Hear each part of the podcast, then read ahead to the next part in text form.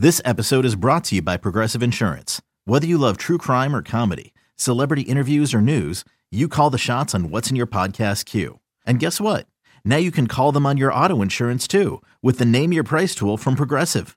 It works just the way it sounds. You tell Progressive how much you want to pay for car insurance, and they'll show you coverage options that fit your budget. Get your quote today at progressive.com to join the over 28 million drivers who trust Progressive.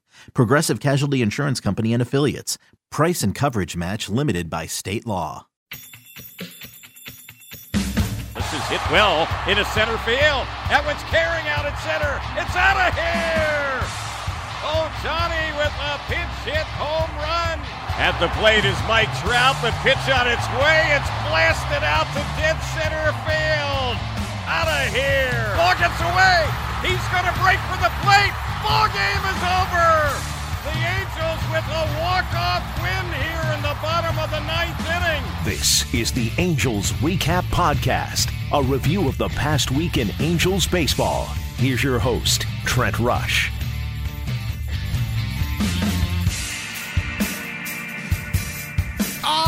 Yes. Welcome to the Angels Recap Podcast, our Megapod. Happy holidays, Merry Christmas, Happy New Year. This is the most wonderful time of the year. Okay, well, aside from opening day, but this is a, certainly a time of year we're excited about here at AM 830 and Angels Baseball. A lot to talk about here this offseason. And for that, we have a super megapod for you, close to two hours, absolutely loaded with content. You got to make sure to stick around to the end of the show. You're going to get a chance to hear my one on one exclusive interview with Anthony Rendon when he signed here with the Angels. We talk about so much on this podcast. We're also going to get a chance to hear from Mark Langston. Now, remember, Mark Langston had his uh, scary heart condition uh, flare up in, in a significant way at the end of the baseball season last year. We talk about that, and we just talk a lot of baseball stuff with Mark. It was a really good conversation uh, that we had with Mark Langston talking about baseball and life, and you want to make sure you're here for that. We're going to go through, I have nine names, nine ideas for what the Angels can do as far as pitching is concerned now that the market has changed. Last time we were on the air, Hyunjin Ryu and Dallas Keuchel were available. Right now, they're not. They have signed with their respective teams. For Dallas Keuchel, reportedly going to the White Sox, Hyunjin Ryu to the Toronto Blue Jays. Those are free agent options that are off the table. And I know many of you are not happy that when you look at the free agent list and you look at the top five names that were free agents coming into this offseason, and you look at Stephen Strasburg and Gerrit Cole and Zack Wheeler and Hyunjin Ryu and Dallas Keuchel. When you look at those five and you say, wait a minute, the Angels didn't get any of those five, well, it doesn't mean it has to be doomsday. It doesn't mean the Angels have stopped trying to acquire starting pitching. It also doesn't mean that the Angels haven't gotten better already this offseason. In fact, ESPN says, according to their projections of any team across the majors, the team that got the best so far has been the Angels at, you know, 10 wins already, better than last year, according to ESPN's projections. So, again, we're in the very early stages of the win. I shouldn't say very early stages. We're in the middle stages of the winter right now because a lot of the big names are off the table. We have seen the major free agent moves go down. There are still a lot of other free agents out there. Not a whole lot of free agent starting pitchers, I'll give you that. But I have a feeling we're going to see a lot happen in the trade market starting in 2020 in January.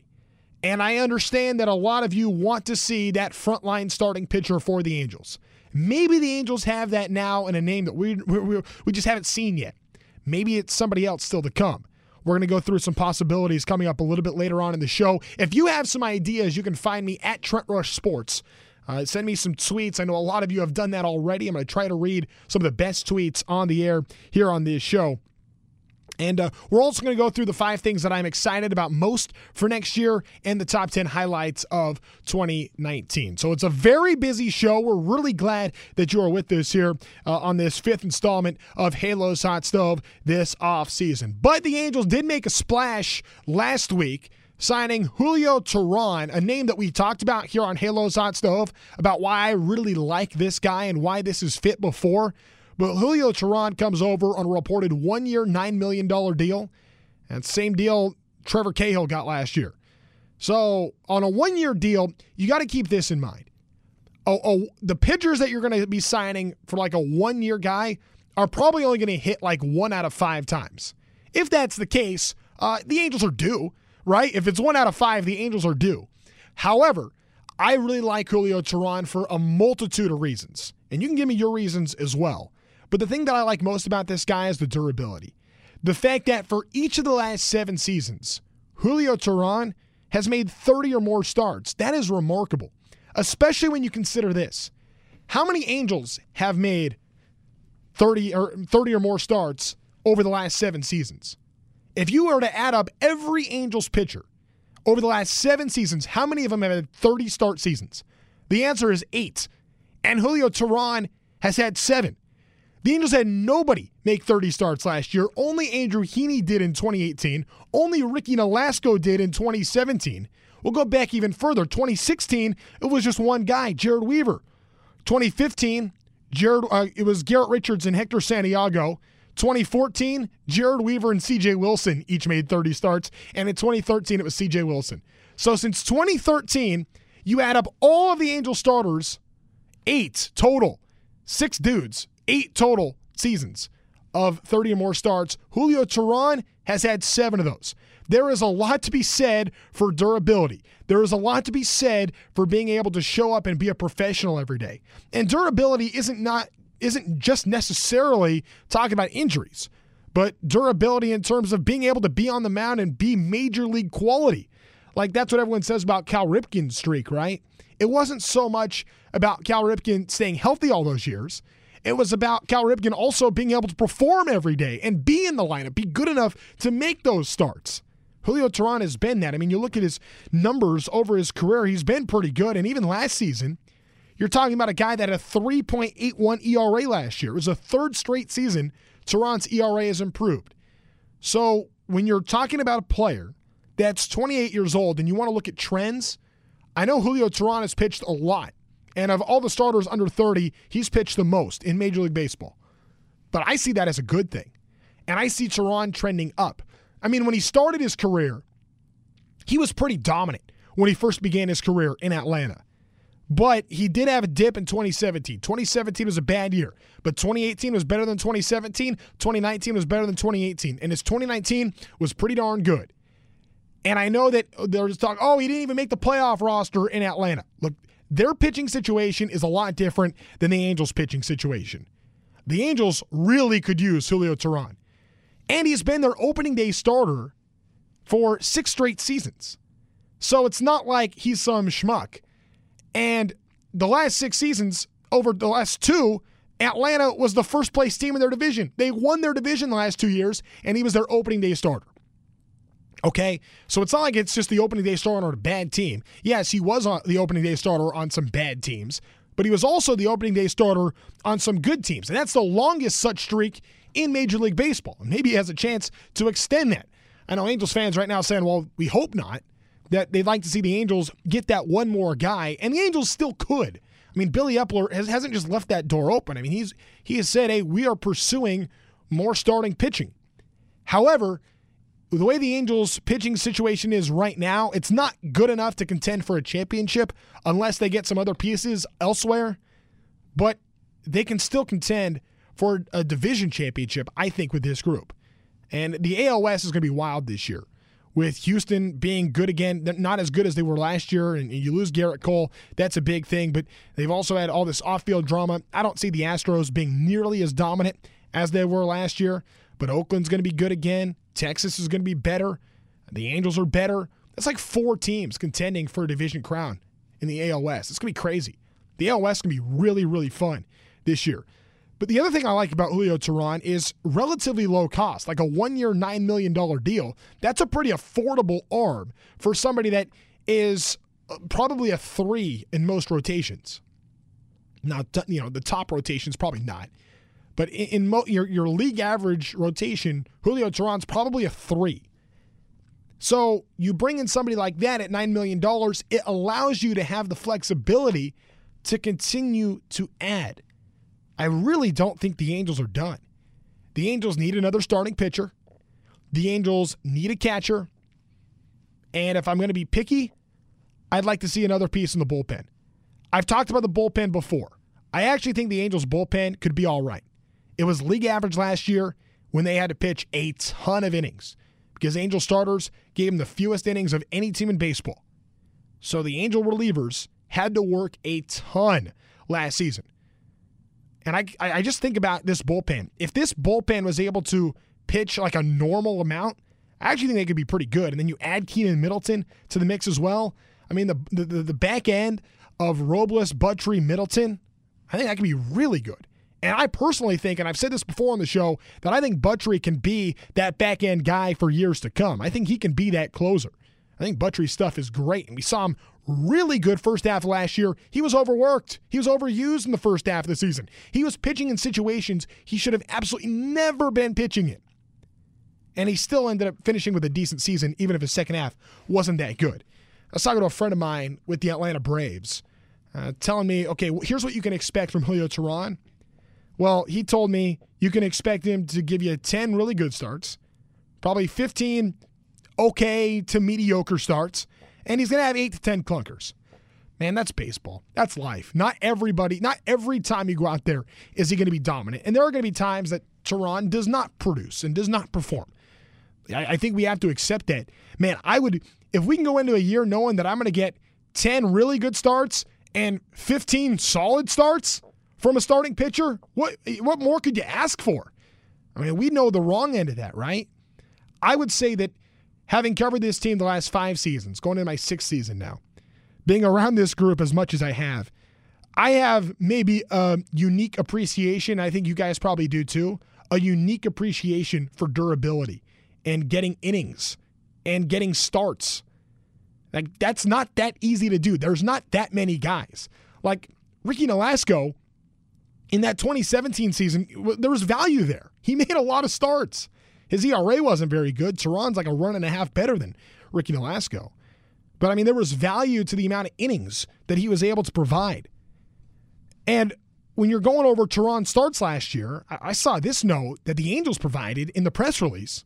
And it was really impressive to me that Teheran had 17 starts last season, giving up one or fewer earned runs. That was tied for the third most in all of Major League Baseball. The only two that were ahead of Julio Teheran in terms of one uh, starts with one run or less was Gerrit Cole, who had 19, and Hyunjin Ryu, who had 18. Those are the only two with more than Julio Teheran. But I really like this guy, not just for what he's been able to do in Atlanta for a long time, but because he gives you that durability. You get the durability at a pretty low cost, and the guy has performed really well. I mean, I've been impressed with this. I mean, you've seen his ERA improve three straight seasons to 3.81 last year. His FIP, which um, is fielding independent pitching, which is basically uh, what a pitcher does if you were to remove the defense, 4.66. Okay, that's not dominant, but that's that's good. That's okay. Uh, but it's improved three straight years, so he's gotten better each of the last three seasons. He's walked too many guys. 83 walks last year. That's not good. That's way too many walks. I want to see that number cut down. Gosh, I'd like to see that number cut in half. I'm not going to get crazy, but that's a lot of walks. That's an area of concern. I, I will admit that. But you know what I love on the other side of that is the strikeouts. He had 162 and 174 innings. That's pretty good. I like those strikeout numbers. Not dominant, pretty good. Julio Teheran is a three. You're bringing in somebody that's probably better than Andrew Heaney. That's Julio Teheran. And if you have a rotation of five guys that are like Andrew Heaney level, I'm pretty good with that. I, I like that staff. I like that rotation. Bundy is that similar level.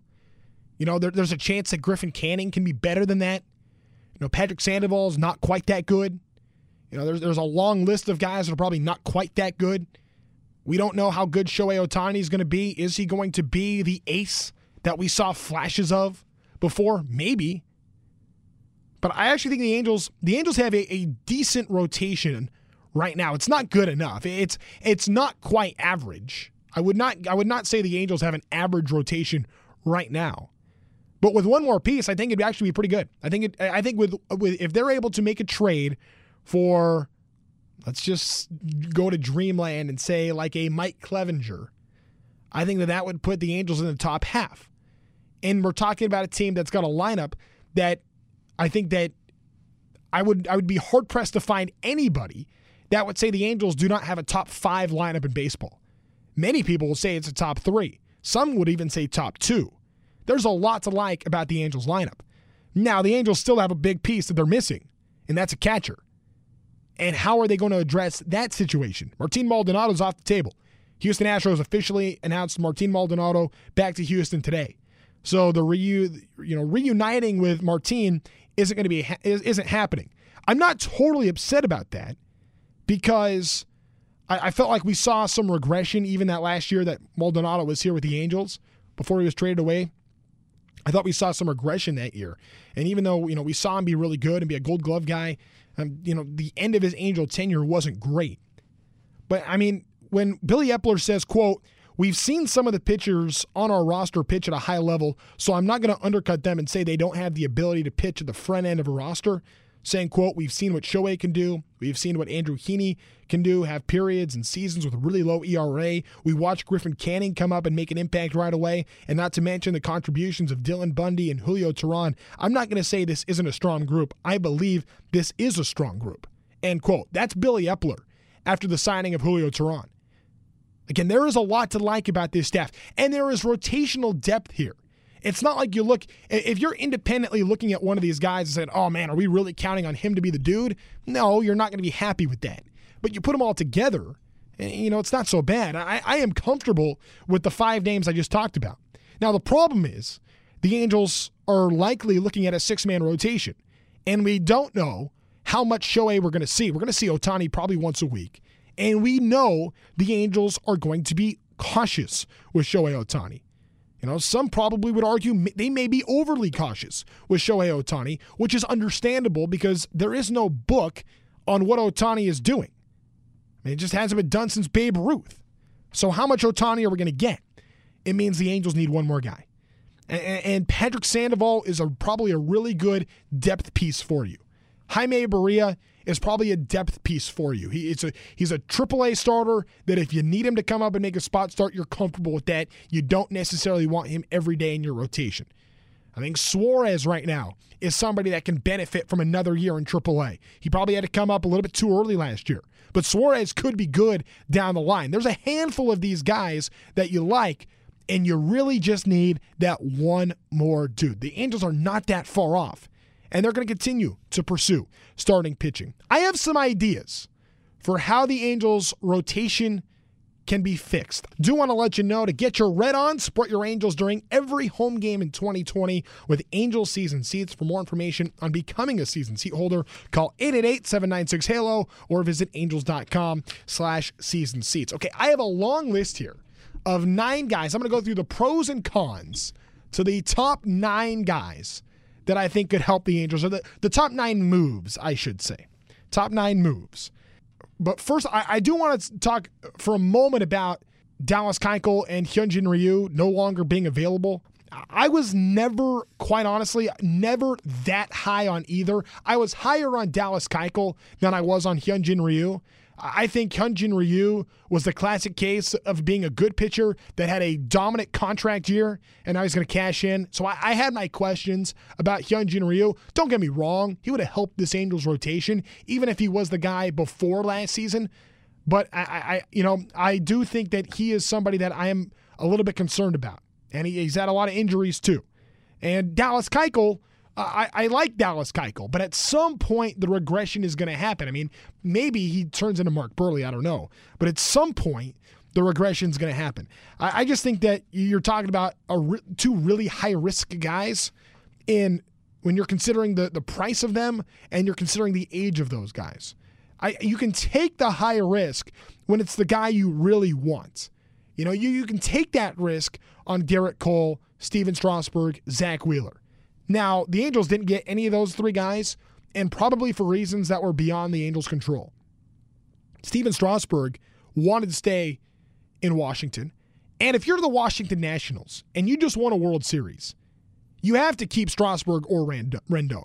You have to keep one of those guys.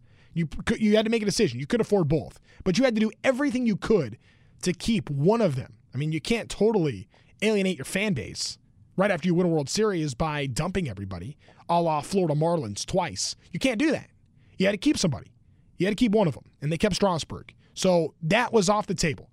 Gerrit Cole, the more we're hearing from Gerrit, the more we're learning after the fact, the more we're realizing the Angels probably never had a chance anyway. Not just because the money, but Gerrit's infatuation with the Yankees that has been around for a long time. There's only so much the Angels could do with that. And, and coming home, I'm sure would have been desirable to the to, to the Cole family. But you know what else is desirable is $324 million. And the Angels could have probably kept bidding and bidding and bidding. And no matter what they do, I think the Yankees were going to top it. And at a certain point, it was a lot easier pill for the Yankees to swallow than it would be for the Angels because the Yankees are probably that one piece away from being World Series contender, while the Angels are in a roster building mode. They're in a, they're trying to build a team, a championship caliber team around what I think is a championship caliber core. They have the core, but they need a lot of pieces. They need they have a handful of them that they need. It wasn't just the one guy. So you couldn't blow everything on Gerrit Cole. So that really was out of the question. And then Zack Wheeler, uh, we're learning now, you know, he really wanted to just stay in Philly. He wanted to be, you know, close to home, close to New Jersey, where he's from. There's only so much you can do with that. Madison Bumgarner, that was really out of the Angels' control. You know, you, you think about a couple of things with Madison Bumgarner. I mean, he, one, he you know, he had his horses in Arizona. He wanted to be around. I think that he probably preferred to be in a National League park where he could hit on a National League team. And then, you know, there was even some chatter about the tax situation. And the taxes are a lot higher in California than they are in Arizona. There's only so much you can do with stuff like that. Those are things beyond the Angels' control that some of those guys uh, went for. But, you know, talking about Hyunjin Ryu, I got this tweet from Scott Each who says, Hey, Trent Rush, uh, so my good friend David uh, Tedu pointed out that the Angels Bundy was 65th in WAR from 2016 to 2019, and Ryu was 63rd. Ryu is five years older. Ryu costs a lot more money, like five times more money. Bundy has pitched in 55 more games. Um, yes, pitching, but we need a good catcher to help this staff. Who's that going to be? Well, I'll tell you a little bit later on. There's two names I have in my head for who that catcher is going to be, and I'll explain. But that's a good point. Hyunjin Ryu and Dylan Bundy, since 2016, very comparable, pretty much the same guy. And, you know, Ryu um, limited durability in the last five years. He's only thrown 160 innings once, and he's 32 years old in a five-year deal. I wasn't crazy about Ryu. Again, Keuchel, uh, three years was more palatable, but you know his stuff really hasn't decreased since 2017. That's good. Obviously, being a ground ball pitcher, he would have had success with Simba and, and Rendon on the left side of the infield. You know he's effective throws 88, 89, and he's 32 years old. That decline could come quick. I mean, like I said, I, I don't see the decline being like Jered Weaver, where all of a sudden he dubs, uh, drops off to 82. Plus, he's left handed, so he's going to be able to pitch a little bit longer. And like I said before, best case scenario uh, would be to be Mark Buehrle. But like Buehrle had a lot better stuff earlier in his career than da- Dallas Keuchel did. I mean, Dallas has kind of been this guy uh, the entire time. And, and I really don't think that either guy was that frontline answer. Uh, the the names that hurt more, like I said, Madison Bumgarner, um, you know, Cole Hamels, I would have liked to have had, even though that was a really high asking price on that. Wade Miley uh, would have been great to have. And those are the kind of guys like that, that middle upper tier pitcher that we talked about early on. That market went really quick. You're talking about Jake Odorizzi going November 14th when the Twins brought him back, and you know Michael Pineda too. That happened before the winter meetings. The Rangers picked up Kyle Gibson at Thanksgiving. Wade Miley, um, I mean, gosh, that's looking like a bargain right now. Two years, fifteen million. He goes to Cincinnati. Uh, like I said, Cole Hamels not a bargain. One year, eighteen million. But Atlanta got him before the winter meetings. Zack Wheeler was before the winter meetings. Um, that would have been a great piece for the Angels. Five years, 118 million. It's a big chunk of change. That would have been great. But again, that, that was really out of the Angels' control in many ways. So not having Cole, Strasburg, Wheeler, Keuchel, Ryu, you didn't get any of those five guys. I, I think that's okay. You know, the high risk contracts uh, would have been tough. But I, I, do think it does sting to miss that next tier. That hurts. And like I said, even Madison Bumgarner, really out of the Angels' control. So now I'm looking at who are those other options? Who are the next guys that the Angels could get? Okay. The number one option for me is Mike Clevinger. Now, here's the deal. Let me go through some of the pros and cons on Mike Clevinger. 29 years old, Now, he's only thrown 500 innings, which is good. That's not a lot of wear on that 29 year old arm. And he's got a, a 3.48 ERA, low salary, $4.5 million, has two more years of team control. I mean, GMs across the country are salivating at numbers like that. His FIP, which again, fielding independent pitching, you're going to hear FIP a lot here coming up the next few minutes. It's gotten better each of the last three years. So Clevinger at 29 is getting better. His strikeouts per nine inning, better each of the last three seasons. His velo started going up in September of 2018 and was even better last year. So he's throwing harder. And his slider is outright nasty. Fangraphs says it's eighth in MLB. And as of August, the only starting pitchers in Major League Baseball with more shape to their slider, so a nastier slider, a bigger break. Last year, the only two in all of baseball better than Mike Clevinger, Max Scherzer and Justin Verlander. Just those two. Clevinger was third. That's um, that's amazing. This guy is the real deal. Yes, I know that deal in 2014 stings with the Vinnie Pestano for Clevinger deal, and the Angels got burned on that one. That happens. Hindsight 2020, and it might cost the Angels a lot. And that, that's part of the the con here. Now, I will say Clevinger has been injury prone in his career, so that is something to be aware of. And it's going to be a really, really high asking price. It's going to cost you a Brandon Marsh caliber guy and that's not going to be nearly enough. I mean, you're talking about some kind of a package, including the names Brandon Marsh, Jordyn Adams, Jeremiah Jackson, Luis Rengifo, Matt Thaiss. I mean, you're probably talking it's going to cost maybe three of those five guys. I mean, that, would debilitate the Angels farm system. It, it would in a significant way. But you're bringing in a top guy. It would it would at least debilitate the Angels farm system in terms of MLB or close to MLB ready guys now. Like Jordyn Adams and Jeremiah Jackson aren't they're not that far away. Brandon Marsh, I mean, he is a center fielder. The Angels had that position locked up. I, I'm a I'm a big fan of Brandon personally. Like I really like Brandon Marsh. He and I have had some great times together at spring training. I really like Brandon. But that could end up being a piece the Angels now are forced to move because they did not bring any of those top tier names to help the starting rotation. Now you're at the point where you might have to trade that guy. I will say that nobody helped their stock more in the fall across baseball than Brandon Marsh. Brandon Marsh was outstanding in the Arizona Fall League, really up to his stock. Because I know the talk was about six months ago that his stock had been declining. Well, that stock is way back high again. So Brandon Marsh is going to be a name that other teams are taking notice of. I'm sure that that's one of the names that Cleveland would want in a, a potential deal for a Mike Clevinger. I'm sure of that. Okay. Matt Thaiss. I talked about how Brandon Marsh helped his stock in the fall. Nobody has helped their stock more in the winter than Matt Thaiss. He has dominated in the Dominican in the Winter League. I mean, good for Matt Thaiss. It's cool to see that improvement. They're talking about him as being like the best defensive player in the Dominican this year, which is great. We saw flashes at the big league level, but it certainly wasn't consistent. So if he was able to make that kind of jump, that's awesome. So then if you're Billy Eppler, you're trying to decide, okay, wait a minute. I have this guy that, you know, I've been, you know, investing in for a long time, former first round pick that is just now starting, the rose is just now starting to bud. Do I trade him now when his value is at an all time high, or do I not want to lose this guy? Brandon Marsh, same thing. The Angels have depth in middle infield, so Luis Rengifo is probably going to be a name that's going to be circulating as being a potential trade piece. You know, now with the Rendon move, and you still have La Stella and David Fletcher. David Fletcher had the second best WAR for the Angels last year, so you're not losing that guy. So Rengifo probably is odd man out and probably gets moved. Maybe Cleveland wants David Fletcher. I, I, I, that would be probably too much to give up, and I think Jo Adell would be too much to give up. I would not trade Jo Adell. But anything outside of that, I think any other move besides Jo Adell, you have to be willing to consider right now. And to get Mike Clevinger, it would take that. Another name, Jon Gray. Now, he was a four win player last year, an ERA of 4.0, and pitching for the Rockies had a 3.86 ERA. Believe it or not, he actually pitched better at Coors than he did on the road. That's actually a little bit concerning to me. His road splits weren't great, but was dominant at home.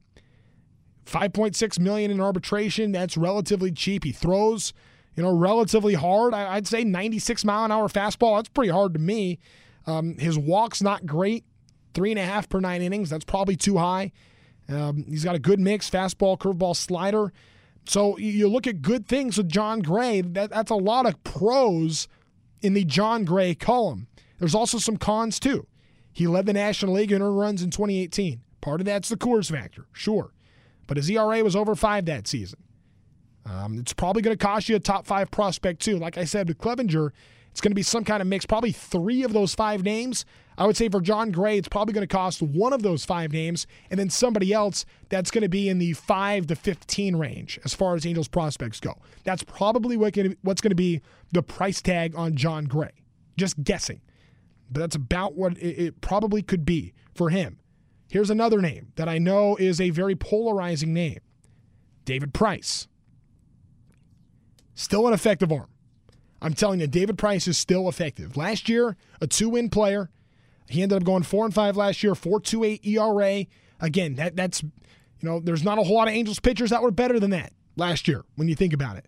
Um, and considering that's also pitching in a bandbox at Fenway Park and being in the American League East against you know those lineups. Okay, and he did have a sub four ERA each of the previous four seasons. So David Price does have that going for him. I think there's just a stigma with David Price, right? And a lot of it has to do with the price on Price and how much money he's owed. I mean, he's got familiar with, familiarity with Joe Maddon, and I really think that getting out of Boston is going to help his perception and probably his performance too. Now, I'll give you this. I said the same thing about Matt Harvey last year, and it didn't work out. But I think that there is still a lot to like about somebody that's a five time All Star that's won a Cy Young. He's left handed. Kind of like Dallas Keuchel, I think that he's more likely to be effective for a little bit longer. A righty probably doesn't rely as much on heat. And David Price's velo has been fine. And the other part, too, is the Angels could be opportunistic when it comes to trying to take advantage of the Red Sox wanting to dump payroll. So I really don't think it would cost the Angels very much at all to get David Price when you're talking about prospects. And if the Red Sox didn't want to eat as much cash as the Angels would like, maybe Boston throws in a prospect of their own and the Angels farm system gets better. So you could pick up a frontline starter and also pick up another prospect. Like that could be the move. And it, the biggest question mark of this whole thing is we know Boston has to eat some of that money. I mean, he is owed a lot, 96 million over the next 3 years. I mean, you look at the cons of David Price, he's old and expensive. Not a great combo. 39 34 years old, owed close to $100 million over three years. Not a great mix. But we know Boston's going to eat some of that. We just don't know how much it's going to be. And I know David Price is nowhere near the AC used to be. He's been injury prone. He had the wrist issue last year. He had the Tommy John scare in 2017. He only made two starts this year after July 30th. So there are reasons to be concerned with David Price, sure. But if the Angels can get a prospect and get that frontline guy that's still going to help this rotation, and the Red Sox would be willing to eat some of that salary, that may be a direction the Angels could be willing to go because they would not be depleting their farm system to get somebody like that. Again, I know it's not ideal, but if you're trying to preserve your farm and you still want to add a pitcher, that might be the direction to go. Couple other names. Um, Robbie Ray from Arizona is a name that has been floating around and being rumored. Now, the pros on him, big strikeout guy. He had 235 punchouts and 174 innings last year. That's really good. Uh, 4.34 ERA, solid, fine. Granted, it's in the National League, be a little higher in the American League, but you know I think you're okay with a 4.5 ERA. He did make 33 starts last year. 28 years old, left-handed. Like that's all good. You like this? You like the you know just the initial scouting report on Robbie Ray, you like that. His FIP is sub four in his career. So that is the first stat to me that I was like, oh, wow, okay.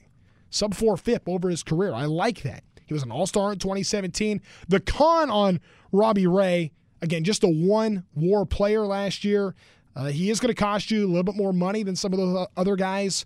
Uh, he's owed $10.8 million, and you only get him for one year and he might also cost you one of those top four prospects. He might cost you a Marsh, a Jackson, an Adams. He might cost that. He might cost Thaiss, might cost Rengifo. So would you be willing to part with one of those guys to get Robbie Ray? I think you're probably willing to part with one of them. You certainly wouldn't want to part with more than one of them to get somebody that is going to help your rotation. But again, it's only for one year. Flip side, very comparable arm, comparable name, Matthew Boyd of Detroit. It's funny, like to me, I look at the numbers, like if you're just looking at profiles, Robbie Ray and Matthew Boyd are almost the same guy.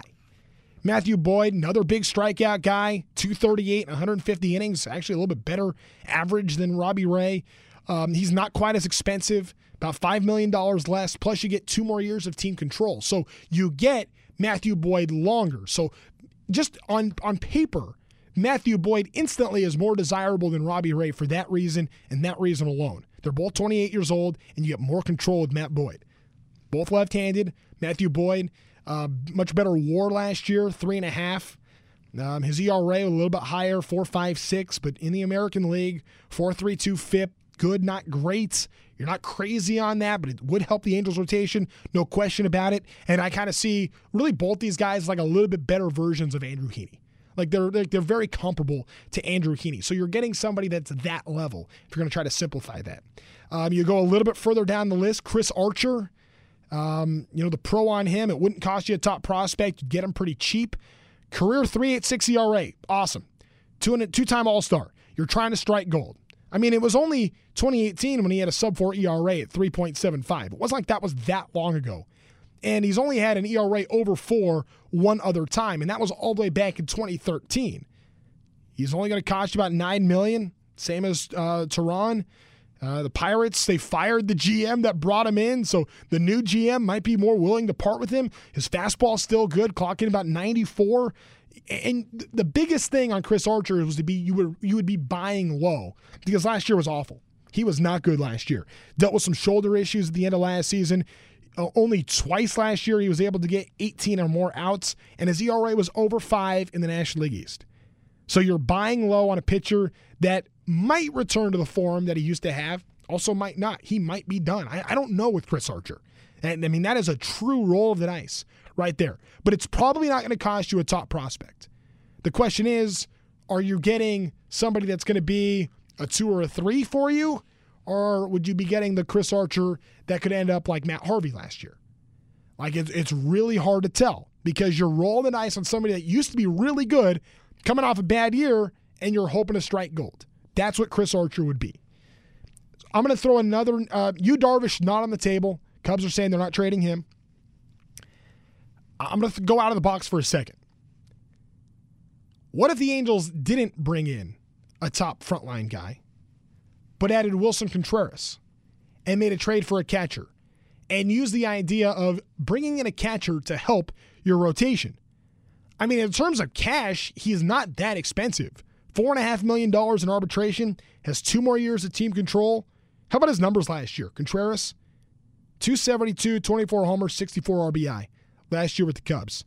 He was a 3.1 war player. Now, I, I know that you know, for some of the traditional folks out there that don't like me talking about FIP and WAR, those kind of things, when, when it comes to free agency and you're trying to figure this whole thing out, these are the kind of numbers that are a big part of the equation. And they mean, to me, they mean a whole lot more in the offseason than they do in season. That's just my take on that. However, Contreras a 3.1 war, that would have been the third best for the Angels last year. Trout was one, Fletcher two, and Contreras would have been third. His OPS, 888. That would have been second best. Only Mike Trout had a better OPS than 888 on the Angels last year. He's only 28 years old. He's been an all star each of the last two seasons. Um, and obviously the familiarity with Joe Maddon and having that connection from Chicago. And Joe has talked about how much he loves catchers and how important that would be to bring in a top catcher to the Angels and just how critical that is to help your staff. You're basically you're you're going to help your pitching staff incrementally by bringing in Willson Contreras, I think you're also solidifying the Angels lineup as like top one or two. Or, or, or, top three guaranteed if you bring in Contreras. Like there is no hole in the Angels lineup if you bring in Contreras. So you have to figure out like where you're going to get your runs. You know, it's it's the run prevention uh, versus the run production, and the Angels need more run prevention guys. But you know, maybe Contreras helps out a little bit in terms of run pre- prevention, but he helps out a lot of bit in run production. So that's something to consider too. I think Contreras could be that. Um, you're not getting the pitcher you need. That's the con. You still need a pitcher. You're if you if you go and you make that move for Contreras, you're not getting that guy, and it's going to be pricey. I mean, you're, you're talking about that same list of the four or five names I've talked about before. That's what it's going to cost to get Contreras. Maybe the Cubs want Jo Adell. And maybe that's the holdup there. I don't know. But Adell would be too pricey. Now, if you do that, there's still two other guys you could go get. You could still still go get Caleb Smith, and you're saying, who is Caleb Smith? Well, I'll tell you. Former Yankee farmhand, he's in the Miami Marlins system. He's got a couple years of big league service. A 28 year old lefty. He is not the showstopper guy. He is not the front of the rotation guy. He's another big league depth piece that Miami might be willing to part with. Good strikeout guy. He's affordable. He's controllable. I don't think it would take a whole lot for the Angels to get him. Uh, he was a one win player each of the last two seasons, so that's good. Um, he was better in 2018 than 2019, so you might be able to buy a little bit low on him. Um, his ERA was 4.52 last year. Uh, I wouldn't put him as good as Bundy or Teheran or Heaney or Canning. Uh, he's not that good. Um, probably, you know, comparable to maybe Sandoval, maybe a little worse than Sandoval. Um, you're still without a frontline starting pitcher if you go get that guy, but you pair him with Contreras. That's still a depth piece. And then there's somebody else that's on the free agent market that you could go get. And it's a name that's been, you know, kind of quiet. Homer Bailey is still out there. Um, he did have an, war close to two last year. Actually, Homer Bailey was about as good as you get as far as bang for your buck last season. Got the league minimum. Had 13 wins, nine losses, 4.57 ERA. That's his career average. He gave you 31 starts. Uh, his FIP was awesome last year, 3.65 in his last 13 starts when he finished with the Oakland A's. He was really good. We remember seeing Homer Bailey down the stretch. He was really good for Oakland at the end last year. Um, you know that that when you talk about bang for your buck, he's still at 93 miles per hour. You're going to get a lot of that, but you know, yes, he had the 31 starts last year, but it was his first time with 30 starts since 2013. He's going to be 34. The decline is coming. If you bring somebody like that in, it's got to be on a one year deal. He walked 53 guys last year. I'm just saying, if you were to get a Contreras, you could then add somebody like a Caleb Smith or a Homer Bailey at a low cost. It's still going to help the Angels. So that's the list. That's what's out there. If, if you're me, um, those are the things that I'm kind of looking at right now. I'm be, I'd be willing to hear your ideas as well. Send them to me at Trent Rush Sports is how you can do that. Again, there are a lot of different options for the Angels right now. Those are just some of them. Uh, but again, to me, the clear answer and the only real frontline guy left that would be a legitimate, there's your opening day starter guy, is Clevinger. And it's going to take a whole heck of a lot to get that guy. Maybe the Angels are willing to do it. We'll have to find out. Again, talking about some of those options for the Angels, there, there, are a lot of them out there. I was just thinking, man, uh, the lineup of, of having Willson Contreras in there, and you know he's going to help the staff. And I mean, you're, you're still not addressing pitching entirely. I mean, bringing in Dylan Bundy and Julio Teheran like that, that those are those are really good moves. I like those moves. Those are solid depth major league starters that are going to be you know, rel- that are relatively affordable and there's a lot to get out of that. There, those are two pretty savvy moves, I thought, by Angels GM Billy Eppler. Yes, you still want that massive name. You still want to get that guy. And if you were to make the move for Willson Contreras, you probably wouldn't be able to get that guy. But the only big name that's really out there right now um, is uh, Clevinger to me. So that that's really the the last like show stopping boom name in the headlines, that is your opening day starter guy would probably be Clevinger. Nobody else really is doing that for me. And some of those other guys might cost a lot, but the Angels still have to address pitching and they still have to get better uh, when it comes to run prevention. There's no question about that. All right.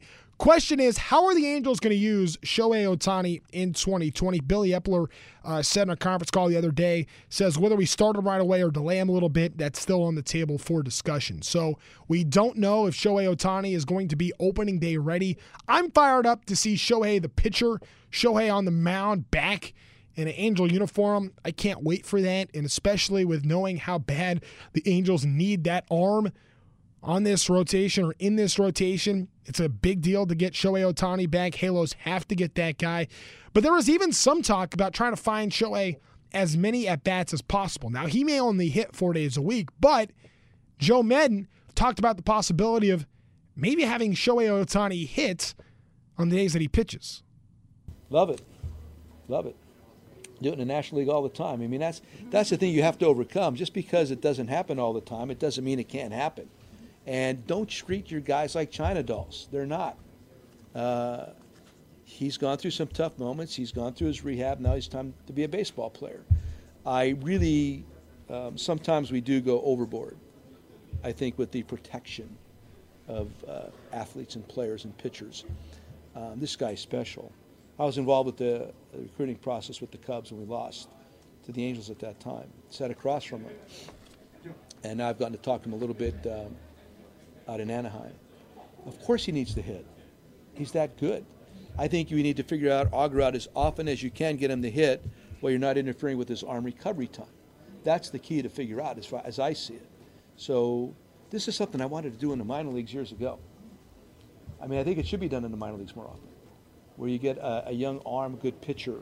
You don't know that he's going to make the major leagues or not, but if the guy could really run or he shows he shows some kind of uh, aptitude with the bat, why not let him DH a couple days a week when he's not pitching? Why not? Because if he washes out as a pitcher, you might eventually have a position player on your hands based on speed or a prodigious bat. So these are the kind of things that I think need to be explored more often. The kid Lorenzen with the Reds, outstanding. Great, great idea with them. He's a Fullerton guy, too. Um, there's more of that out there. If, if, if, um, if, organizations would permit it. The other thing I'm into, I'm into winter ball. I think winter ball should create a comeback. If you want, if you want to see a better game, a more complete game, let the guys go play winter ball. I would love to see like each organization get five or six guys every winter that they like and send them to the Dominican or uh, re- reinvent the, uh, the league in Puerto Rico or Mexico. I know Venezuela is tough right now, but if you want to see a, a, an uptick, have guys play baseball and compete. Working out in a gym in front of a camera all the time is not necessarily going to teach you how to compete. Well, there's a lot to unpack there, and that's Joe Maddon talking at the winter meetings.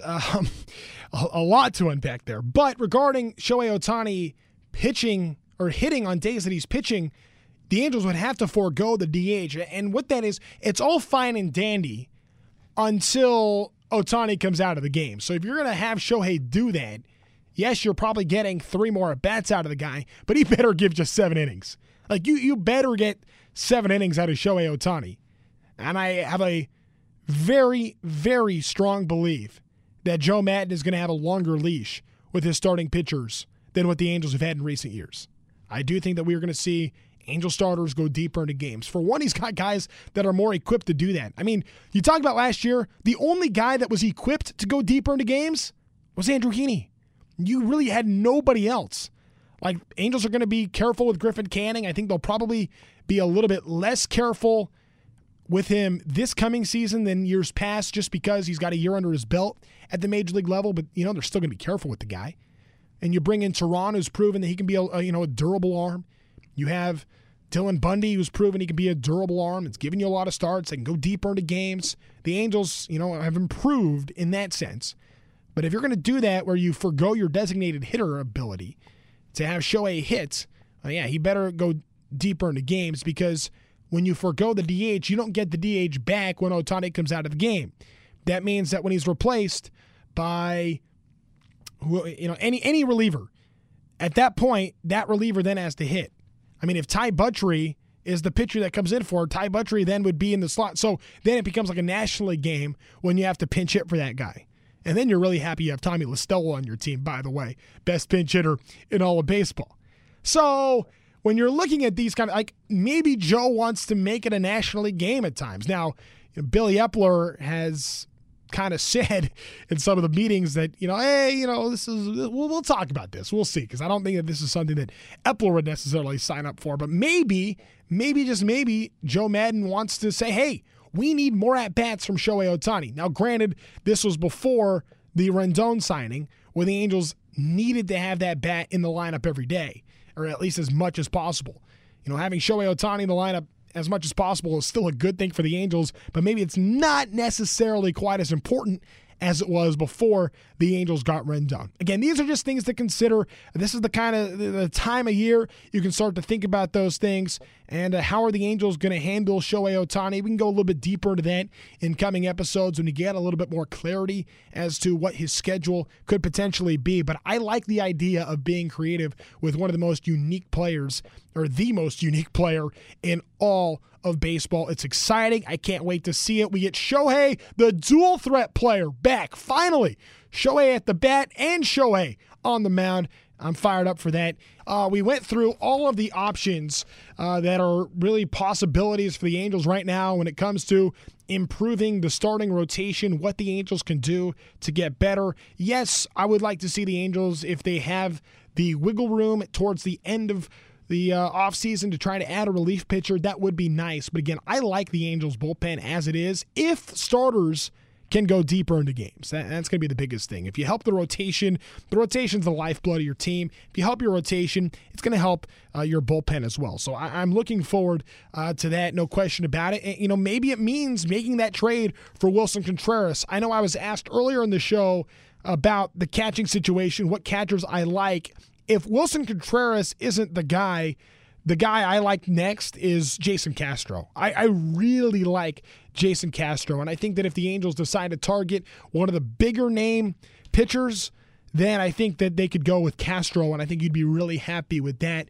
especially as Max Stassi continues to recover. I think Castro would help this team immensely. I'm not even that worried about what he would do uh, from the hitting perspective, I care about Jason Castro as a defensive catcher, and he would help this rotation in a big way. I am really confident in that. Uh, somebody that knows a thing or two about pitching would be our next guest. And uh, we recorded this uh, the other day, uh, so there might be a, a little bit that's dated because we were talking about Hyunjin Ryu and Dallas Keuchel in there. Uh, but we had a conversation with Mark Langston, and here now is our chat with Angels pitching great and great broadcaster. Here's Langer. Oh, we are joined now by one of the great Angel pitchers in franchise history and one of the great broadcasters in Angels history as well. He's the current radio man, play uh, does the color for Angels Radio. Mark Langston is joining us right now. What's up, Langer? How are you? Fred, former partner. I'm doing well. How That's right. You? Yes. we had some fun there in uh, in Texas that weekend last season. All right, uh, we have gotten a chance to see a lot of you this offseason. I know you are known for going dark, but I've seen you like three times here already this offseason. We saw you out for Joe Maddon, and we saw you for Anthony Rendon. I know you were out and about uh, just last week uh, at some Angels functions as well. I want to know what is the offseason typically like for you, Mark? You know, the off season for me used to be playing a little bit of golf. I would mix in some golf, but this is a different winter for me. Obviously, my little hiccup that I had at the end of the season has caused me to uh, not play golf for this winter. And I'll be ready to roll for next winter. So usually that's involved, but uh, you know, spending time with the family. Uh, it's a long season. It's a it's a grind of a season, uh, and so it's just kind of hanging out with the family, getting used to uh, doing on the routine stuff that uh, you remember as a player. Yeah, I, I, I, got a lot to ask about regarding uh, what happened at, at, the end of the season, but I want to talk a little bit of Angels baseball first because it was pretty cool. I thought that when Joe Maddon goes to the podium, the very first name that he mentions is yours in wanting to talk about bringing back the alumni and bringing back the angel culture. As you were sitting there in the seats for that press conference, thinking about that in that moment, what was going through your mind? You know, I, I've known Joe Maddon since 1980 when I was on a, a in college. I was on a summer league team, and Joe was a player coach. He actually caught me in 1980 on that team, and we we were star-studded. We had Joe Carter, Tony Gwynn, Spike Owen, uh, Bobby Meacham, but we we had a lot of really good players on that team, and Joe was one of the player coaches. So that was my first introduction to Joe. Obviously, when I signed with the Angels and kind of reuniting with Joe in spring training, and then obviously when he got called up to the big leagues, I was so excited for this guy because he spent his entire career in the Angels organization trying to get to the big league level. Uh, and when he finally got there, it, it was really exciting. I, obviously for him, but for me too, because I've been around Joe for such a long time. And one of the first things Joe came out with number 70, and that is where I went, Joe, stop. Nobody wears 70 at the big league level. And Rex Hudler, my good buddy Hud, was right there to chime in. Uh, and, and he kind of explained it a little bit, and then it totally makes sense the, the way that it kind of plays out as we're seeing now with Anthony Rendon now joined the Angels. David Fletcher's a man without a number. He's now 22, but he was number six, and that was kind of the thing that Joe Maddon went on. Said, "Hey, he wanted 20, but he knows at 20, players are going to want that. Nobody's going to want 70." So it was really fun to uh, to sit there and listen to his press conference. Uh, and you know, I went out with Joe the night before, kind of reminisced a little bit, and uh, you know, I, I know what he's capable of doing. We've seen his track record with uh, the Tampa Bay Rays, and obviously with the Cubs. He has been a winner everywhere he's been. He was that way with the Angels. Always that positive uh, mindset that he brings to the ballpark on a daily basis. I can't wait for these guys. I, I was kind of telling David Fletcher about it, going, man, you you don't have a clue what you're about to get with Joe Maddon. He will make you so much better. Yeah, that was one of the things. I mean, you and I have talked about this a lot, and uh, you know, especially second half of last year. Um, you know, trying to figure out what kind of moves are the Angels going to make, and then we get the news about Brad Ausmus after the season, and just trying to figure out what was going to be next. And I know that Joe Maddon's name was on the radar for a long time. What are some of the things that you think he can do that can help make an impact right away for this Angels organization?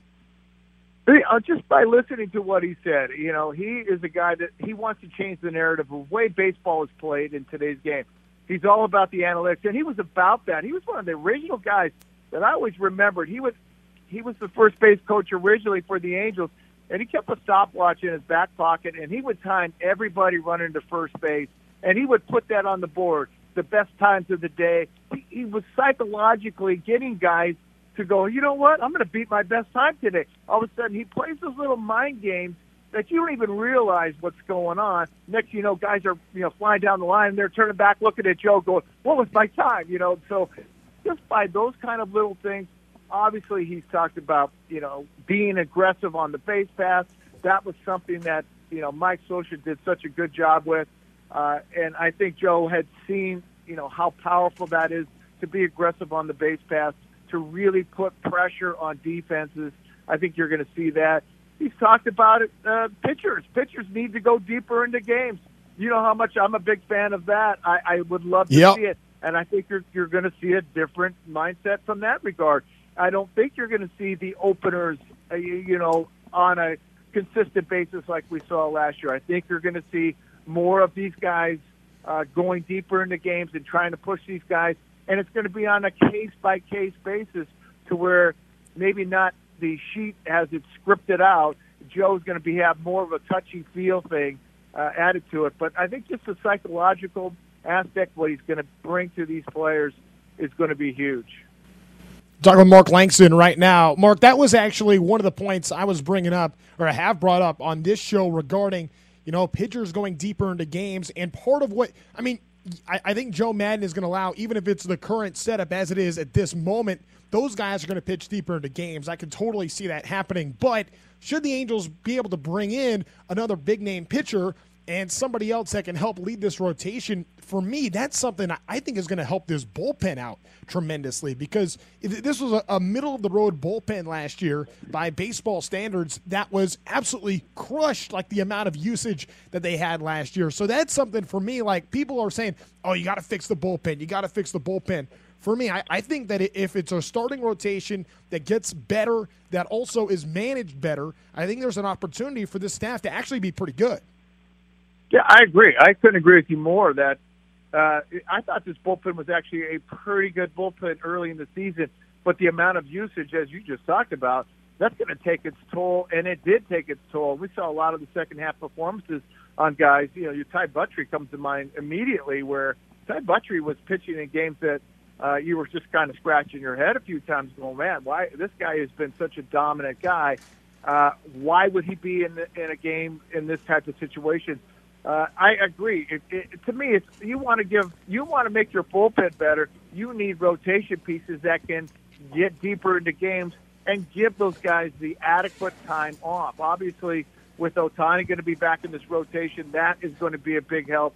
Uh, but th- they need starting pitching. I don't think there's obviously it's not a secret. Everybody in the game of baseball realizes the Angels have improved their lineup with Rendon, but pitching is first and foremost. I think if they can get a couple more key guys in this rotation, they need two key guys in this rotation towards the top of this rotation. Everything else slots accordingly, and it will make this bullpen, which I thought it was a good bullpen.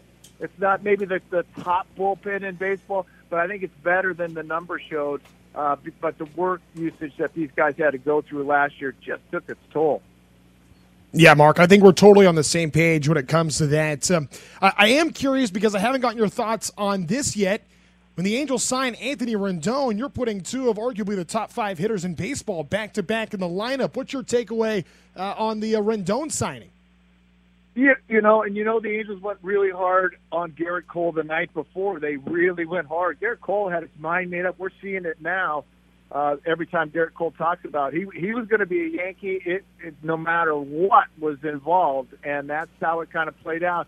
The Angels pivoted. Who was the next best player out there? And it was Anthony Rendon, and immediately already went out there and took care of business and got Rendon in the fold and knows he's got to add pitching. But when you add a guy like Rendon, you, you talk about a dynamic player and an impact player. Now, uh, you know, I, I was thinking in my head personally how you get to how you navigate navigate your way through Trout and Rendon. Both these guys do not expand the strike zone, uh, and they're both guys that will, are have ability to hit the ball out of the ballpark. They go the other direction. They kind of do what the at bat calls for. So it, it's going to be fun just to see those two guys. And then you obviously you add Ohtani in there, and I think Justin Upton is going to be have a bounce back season. Obviously, the injuries were a big part of Upton last year, so uh, th- there's some firepower in this lineup. But adding a guy like Rendon, not only offensively but defensively as a pitcher, my first love is my defense. Uh, and obviously, Andrelton Simmons has always been my guy, my man crush. But now you've got a defender on that left side at third base who is almost every bit as good as Simba. Uh, it is going to be a pitcher's dream. To me, these guys should all be learning how to throw a sinker, try to keep the ball on the ground, and hit it to one of these guys. of course, the seven-time Gold Glover and pitcher loves a great defense behind him. Of course, uh, that's the case. Talking with Mark Langston right now here on Halos Hot Stove and the Angels Recap podcast. Uh, all right, Mark, I, I want to know just your your take on uh, being a broadcaster now, and you've been doing this for a few years. What's it been? Six, seven years now. You've been a part of the Angels radio network uh, broadcast team, and you get a chance to spend so much time with Terry Smith. And I know it's a grind being on the road as much as you are, but I'm kind of curious just to hear from you. Just how much do you enjoy doing this? Yeah, I, somebody asked me this question the other day, and uh, you know, going, you know, gosh, how'd you do it through that season last year? And this is what I told them. I said, here's the deal: the the beautiful thing about the game of baseball is every day you show up, you do not know what you're going to see. NBA, a lot most of the time, you you're going to see when the best players are on the floor, you kind of know how the outcome's going to turn out.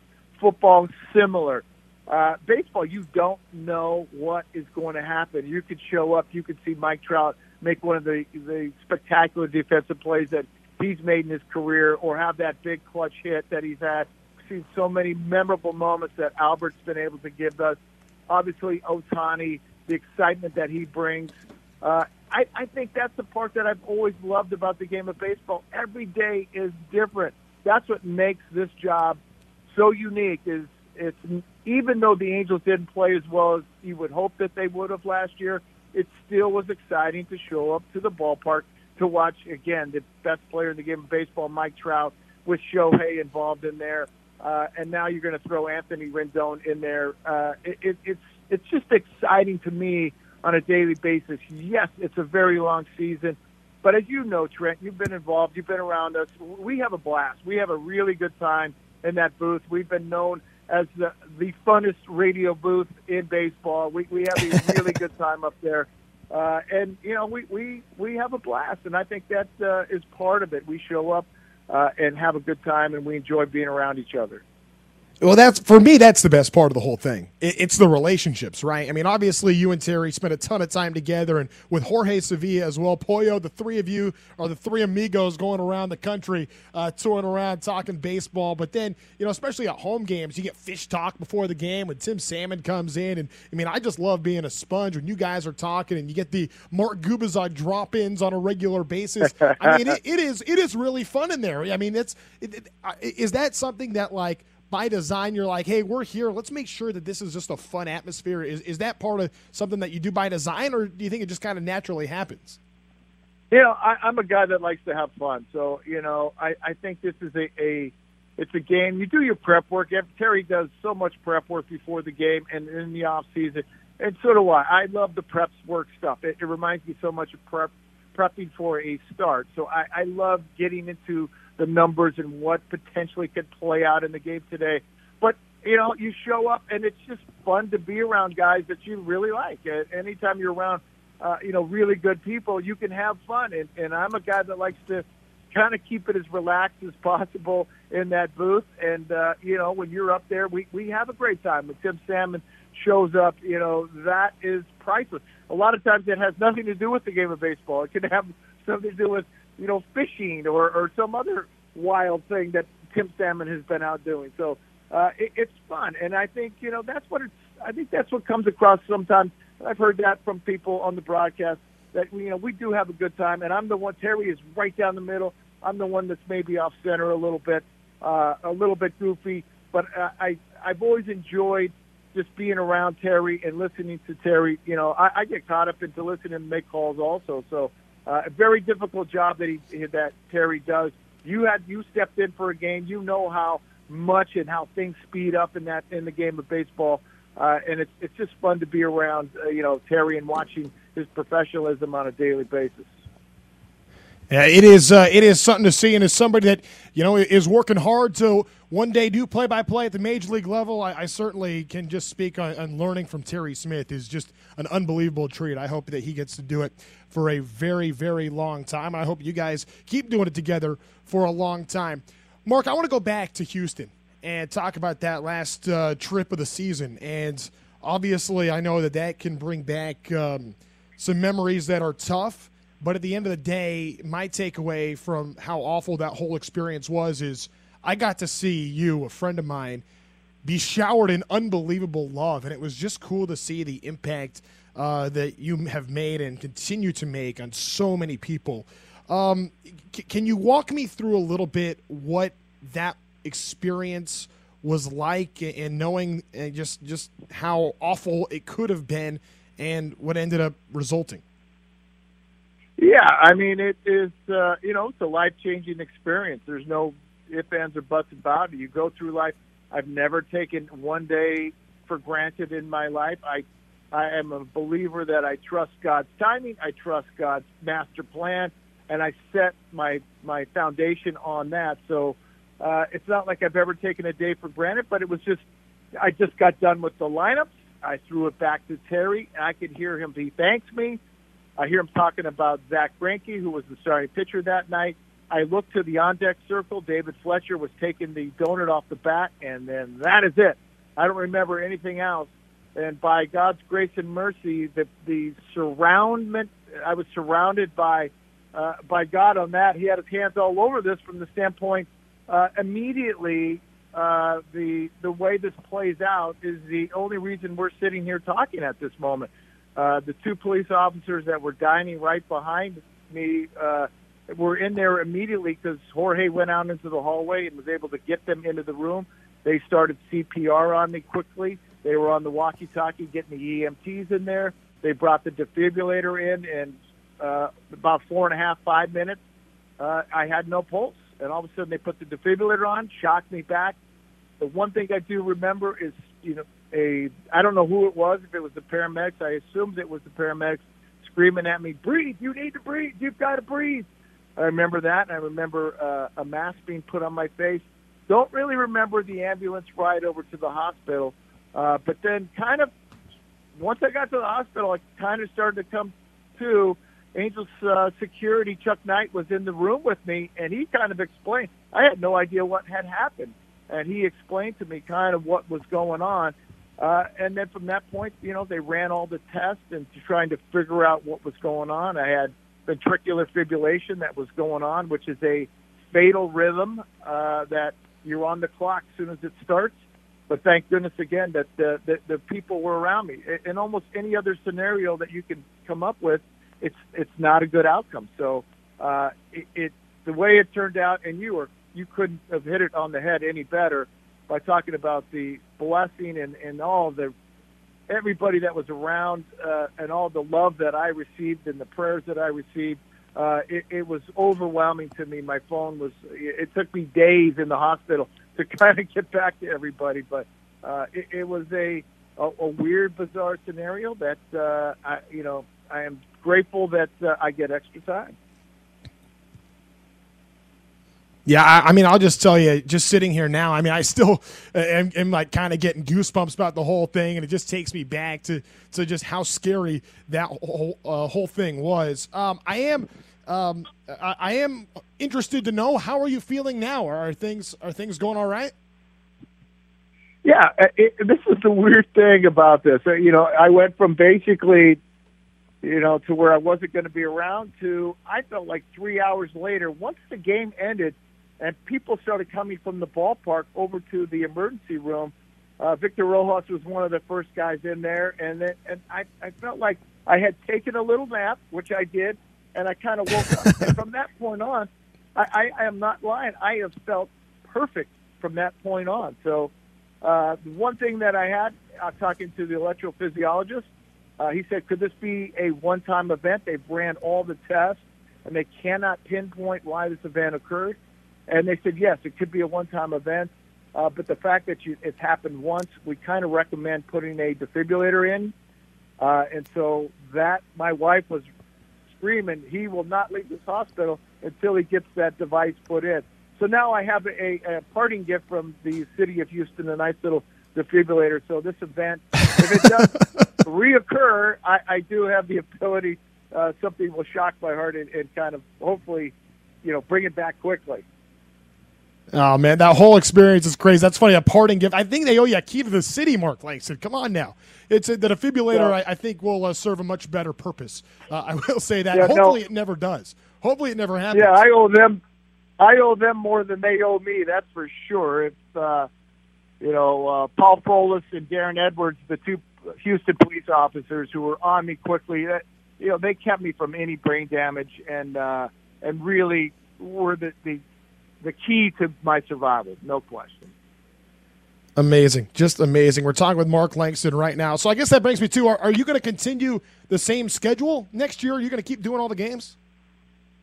Yeah, I, I, I once again, I there is no uh, recourse for this whole ordeal. I've been cleared by all the uh, all the medical people that I've been around. That I they have said there's here just go about your routine. I've been doing my normal off-season conditioning stuff that I would normally do, and I've had no issues. So, um, yeah, everything is uh, on schedule to to hit the 2020 season uh, running, and I'm look I'm really looking forward to it. Obviously, there's some more work in the off-season for the Angels, but I am really excited about what's around the corner. You know what this is, Mark? This is just a very elaborate plan to get out of playing golf with me. I know that that's what this is really all about. Come on now. This no, but seriously, I, am looking forward to this uh, 2020 campaign too. Looking forward to you and Terry uh, calling the games this coming season. Just how exciting uh, this team can be. Um, uh, uh, last thing for me, I'm going to put you in the shoes of GM Billy Eppler. What kind of moves would you like to see next? I know pitching is everything, but uh, is that enough for the Angels right now? You know, their needs right now are obviously pitching and starting pitching. They need to really shore that up. We talked about how much if you can get some really good rotation pieces, and there's a couple guys out there. Obviously, there's Ryu still out there, uh, and Keuchel still out there. Those two guys are uh, are front end rotation pieces and have had a lot of success in the past, uh, and can really bolster a a rotation and certainly with Dallas Keuchel, to me, a guy that has the ability to get the ball and get it on the ground. He is a really high ground ball rate pitcher, that's going to play into his hands with the defense that the Angels are able to put out there. They obviously need catching. That's another uh, scenario that they're going to play out. And I know Billy Eppler and his his entire staff is uh, they are believe me they're turning over all the stones as we speak, and they, and they are me, when you bring in Joe Maddon and you sign uh, Rendon to his deal, uh, you're not going to just stop there. You're going to continue to go forward, and this team is going to go forward. They want to get back to the postseason and put position themselves uh, to. Once you get in the postseason, we saw it last year, the Washington Nationals, a wild card team winning it all. So uh, you get to the postseason, uh, a lot of things can happen. So uh, I think that's going to be their focus: rotation, and then get uh, somebody from behind the plate. Langer, I love it. Hey, thank you so much for doing this and spending some time with us. I know it's a really busy time of year. So, uh, to uh, get on the phone with us and join us here on Halo's Hot Stove and the Angels Recap podcast, I can't thank you enough. And I'm really looking forward to seeing you soon and uh, hopefully uh, really, really exciting times ahead for the Halos. I hear you, Trent. Anytime. Always great talking with you. We always have a blast uh, on a daily basis once the season starts. And, uh, I'm sure if, I don't see you this off season, I will see you in spring training out in Tempe. All right, sounds good. That's Mark Langston here on the Angels Recap Podcast and Halo's Hot Stove. Thanks, Mark. Absolutely love that dude. Mark Langston is the best. By the way, speaking of spring training, we found out that Angels pitchers and catchers will be reporting on February 11th. Yes, get your pen out, get your calendars out. You want to write this down. February 11th, Angels pitchers and catchers report. The first workout will be coming up on February 12th. The full team will report on February 16th with the first full squad workout February 17th. So pitchers and catchers don't make any Valentine's Day plans. You got to get that done ahead of time. Uh, February 11th, pitchers and catchers report, and the uh, first full squad workout will be February 17th. All in Tempe. My gosh, it's really not even that far away now that we get to it. So Angels fans, join us at spring training to watch your Halos in Arizona. Single game groups and season seats for spring training are on sale now. Visit angels.com slash spring or dial 888-796-HALO today and join us down at Tempe Diablo Stadium for Angels spring training. Even though we're getting ready for the start of 2020, I do think it's important to reflect back on the 2019 season. And the 2019 season was one that really, I mean, when you think about it, probably rock bottom in so many ways uh, for this organization, not just the 90 losses, but a one and done manager. And obviously, uh, what I think we'll all remember 2019 for most is the passing of Tyler Skaggs and all that um, has been a part of that. Um, on the high side, you know, we remember July 12th and the no hitter the Angels threw and Taylor Cole and Felix uh, Pena combined for that, and just how amazing that day was, but also the low of how devastating July 1st was. But there were some great moments as well. We want to highlight those. So without further ado, here now are the top 10 plays of 2019. Time now for a look back at this season in Angels baseball. Here are our top 10 plays of the year. Number 10. We begin September 7th with the Angels in Chicago for a Saturday night showtime. Yeah, Shohei Ohtani started the game with a two run double in the first. Then he came back up in the third, this time with two on. Here's the next pitch. Ohtani lifts a high fly ball that's carrying deep out there into left field, and that ball is out of here. Boy, Shohei's having a big night. That's a three-run homer. He's already driven in five runs in this ball game. And the Angels have broken the tie on that three-run homer and lead it five to two. Five RBI for him, good enough for a new career high. Also the most RBI by a Japanese-born player since Ichiro drove in as many back in 2012. Number nine. Let's go back to August 20th in Texas, the makeup game from the July 1st contest that was postponed due to the passing of Tyler Skaggs. And fittingly, his buddy Andrew Heaney tossed his best game of the season. Delino DeShields goes down swinging. Fans of the 1 2 pitch, a fastball blown right by him, and Andrew Heaney now has 10 strikeouts, matching his season best. And that time, Andrew Heaney got him a new career high for Heaney 13 strikeouts, eight one hit shutout frames for Heaney, plus he saw his ERA drop 0.45 points in that game. Yeah, special afternoon for sure in game one of the doubleheader, the only game the Angels would win on that road trip. Number 8. Now, there was one team the Angels really had no trouble with this year. That would be the Dodgers. Yes, the Angels went 4 0 against the rivals in blue this season, thanks in large part to two huge throws on July 23rd. First, Mike Trout looking to gun down Max Muncy in the second. Elbow and hip problem last year, and there's when he lines just out of the reach of Simmons. That ball's going to fall in the center. Breaking for the plate, throw by Trout. It's going to be in time to gun down the base runner Muncy. 98.6 miles per hour on that throw saves a run. Trout homered in that game as well. In fact, so did Kole Calhoun, who showed off his arm with two outs in the ninth. The Dodgers with a chance to tie the game. Next pitch, that's sliced into right field. That's a base hit. Kole Calhoun is going to fire to the plate. Bellinger hitting home. The throw's in time, and he is out. Kole Calhoun home. And that's how the Angels would win the game, beat the Dodgers 5 to 4 in LA. Number 7. So for Mike Trout, his arm, not the only elite defensive asset. Early in the season, two of the best players in baseball went mono y mono here at the Big A with Milwaukee in town. And Christian Yelich tried to go deep, and Mike Trout had a little different idea. Here's the pitch. This is hit well in the center field. Trout is going back. He's out on the warning track. He jumps up and he takes a home run away. Wow, we're seeing some plays in the outfield by both of these MVPs right here. One MVP takes one away from another, robs him of a home run. There's some MVP on MVP crime right there. Angels would go on to sweep the Brew Crew in the three game set. Number 6. Now, in case you haven't noticed, yes, there's quite a bit of Mike Trout on this list, and we think rightfully so. I mean, he did win the MVP for the third time this year. And here he is on September 5th in Oakland. Little did we know, going deep for the last time in 2019 pitch. He swings at that one and lifts the ball high, and that ball is deep out into center field. It is Trout here. Boy, he clears things out there in center. That was a blast. That'll be interesting to find out the tale of the tape on that one. Mike Trout's 45th home run of the season, and the Angels add on. It's now 4 1. That thing was a bomb to center field. 455 feet for his 45th home run of the season. And yeah, 45 does seem fitting, especially this year.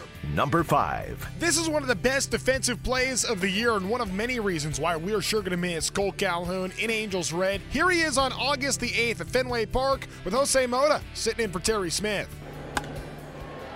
Hit hard right side. Calhoun giving chase. Rojo dives and he makes an outstanding catch. A flying Rojo alive and flying here in New England. Wow. Super cool, went Superman style for that grab. Just phenomenal. Angels would end up losing that game and split the series with the Red Sox. And like I said before, we will no doubt be missing Kole Calhoun, but we do wish Kole all the best wherever his next spot is. And thanks, Kole, for great memories and leadership over your eight years in Anaheim. Number four. History was made back on May the 9th. That's when Albert Pujols joined one of baseball's most exclusive clubs. You know, in 2017, it was 600 home runs. In 2018, 3,000 hits. And earlier this year, 2,000 runs batted in.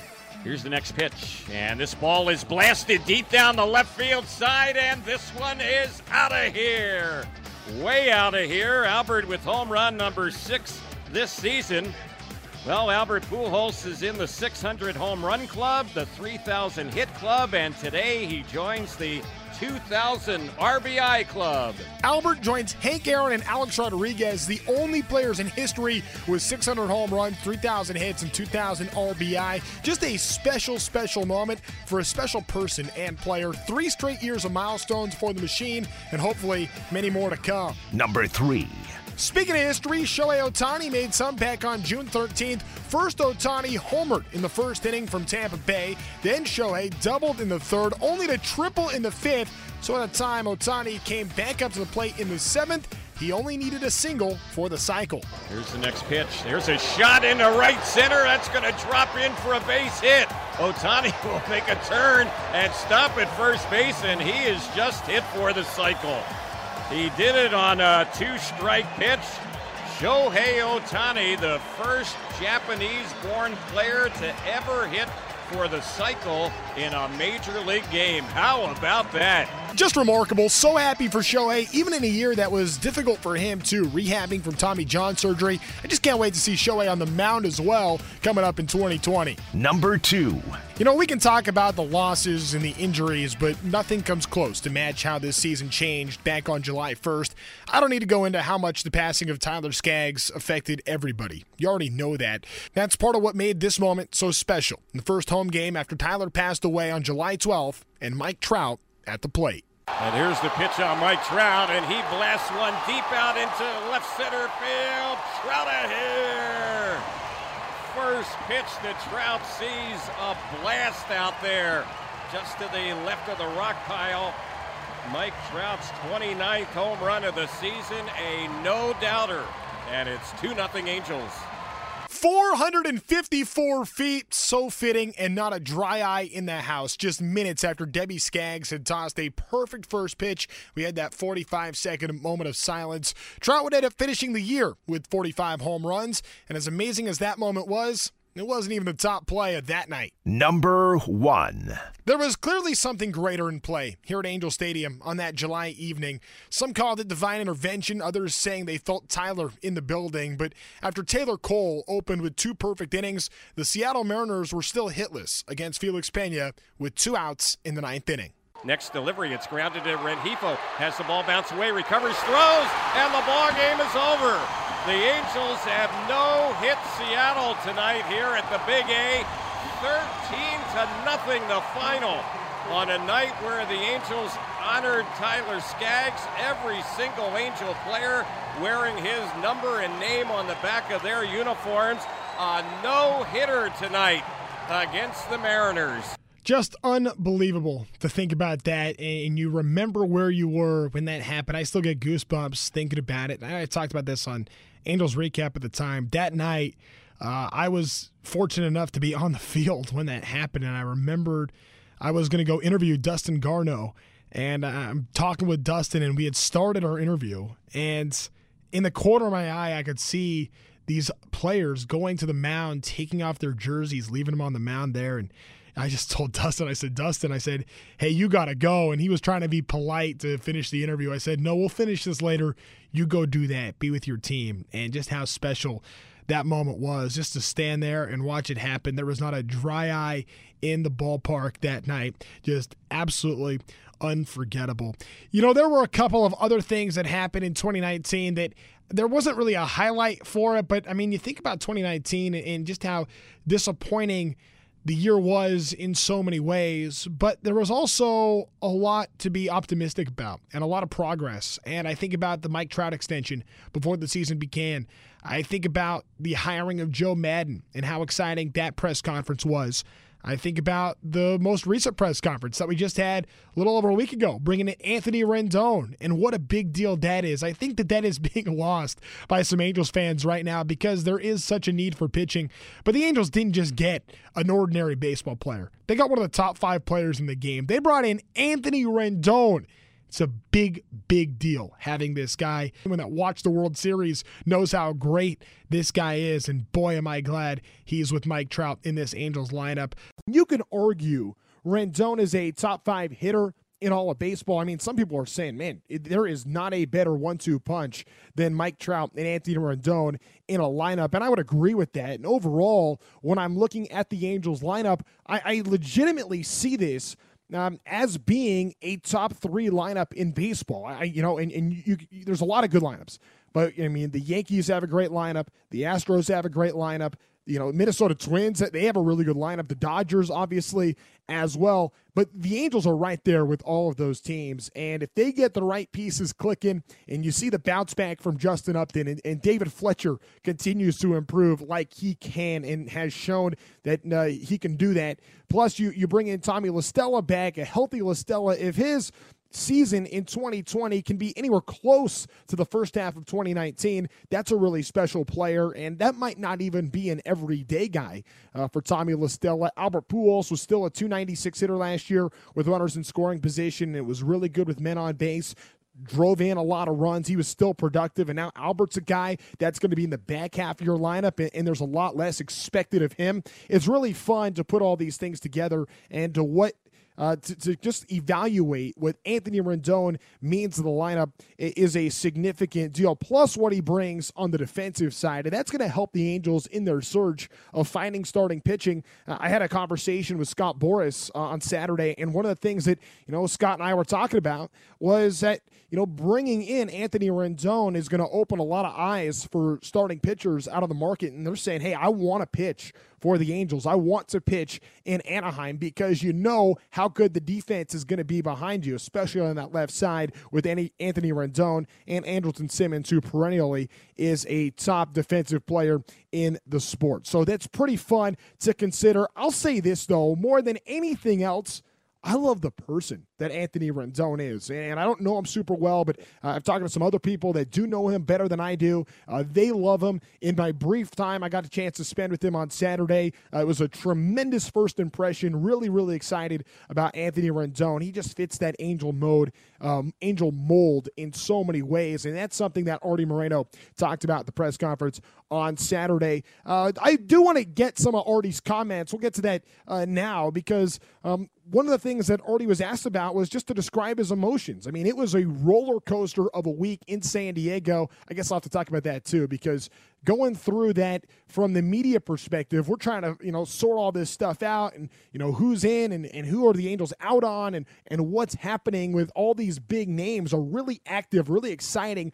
winter meetings. Made it for a lot of fun. But I would imagine that if you're Angels management, because, you know, I know how Angels fans are feeling, that it could have been quite a roller coaster if you're the Angels, thinking, okay, well, you know, we want Gerrit Cole, but, you know, maybe Stephen Strasburg's the fallback. Well, Strasburg falls off, and then Gerrit Cole ends up saying he's going to the Yankees. And then you have to say, okay, well, what do we do now? Well, it turns out that the Angels were in on Anthony Rendon the whole time because even though everyone is saying the Angels, you know, pitching is the need, yes, that's obvious. Pitching is the need but getting a great hitter is a need as well. And Anthony Rendon uh, fits that in a big way. And uh, here's already just talking about his emotions and how he went through last week at the winter meetings, uh, figuring out who is going to be the next Angel. Carol and I were here last Sunday and had a meeting with Scott and his people and uh, and Cole and Scott's down there, I asked uh, Scott if he would remain in the room and I could have a one-on-one with him, and I just said that uh, I really focused on Rendon and uh, that that really was a, a, high priority of us. So I, I, I believe the message got to uh, Anthony and, and, his wife. You know, we are pretty focused on both those players. We need pitching, and uh, that was a priority. And you know, having uh, Anthony Rendon an opportunity to come here also uh, was one of our focuses. And it makes a lot of sense because Mike Trout has never had legitimate protection. And we can talk about the pitching all day long, and we're going to do that because that is the focus for the Angels right now. But to say that the Angels didn't also need Rendon, I think is a little misguided. I know pitching's the priority, but this is too because even though the Angels lineup had potential last year, like the the first half of last season, the Angels had a top five lineup in the American League.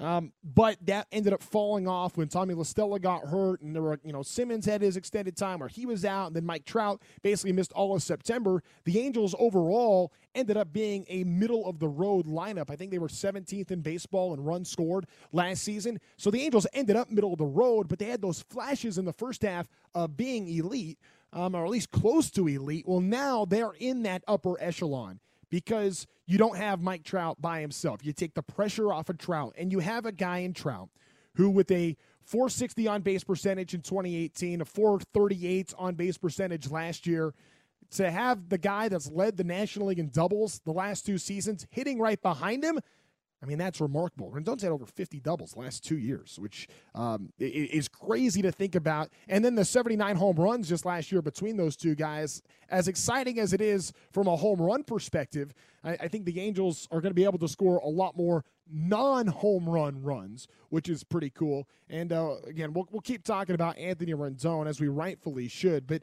uh, Billy Eppler was also asked about last week in the pursuit of Rendon and getting him, and was asked directly, "Hey, was Rendon always a part of the plan, or was something that, or was this something that the Angels had to pivot to once they knew they weren't going to be able to get Gerrit Cole?"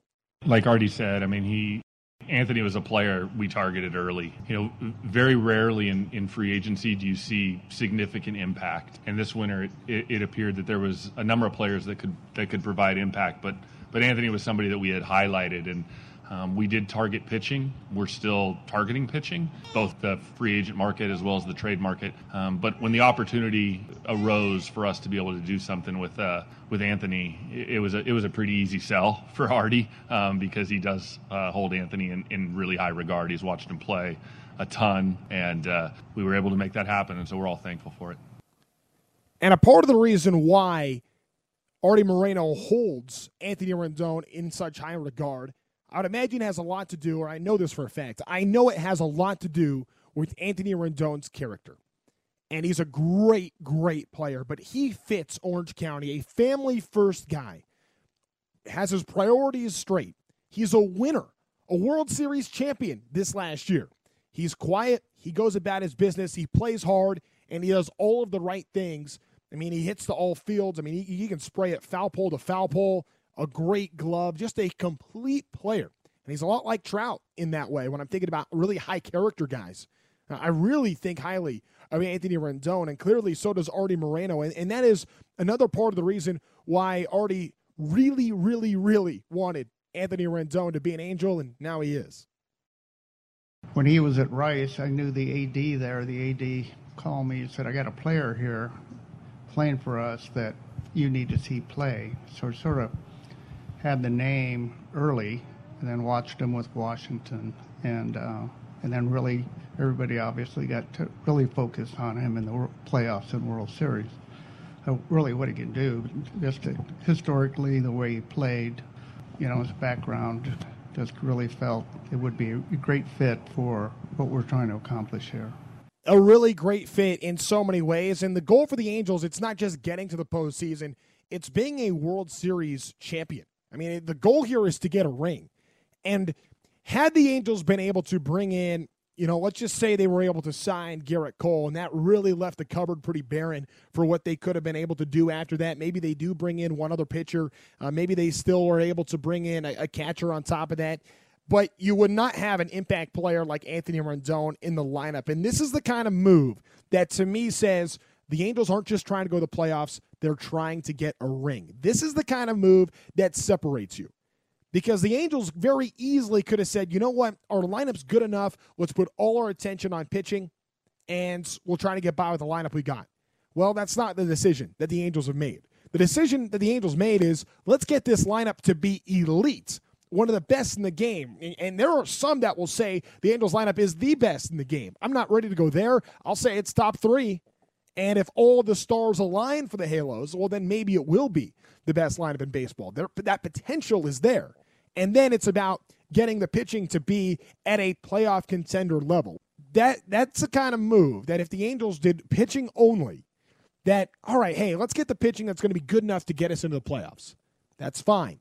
But the Angels have made a statement that by bringing in Anthony Rendon, it's not just getting to the playoffs, it's winning there.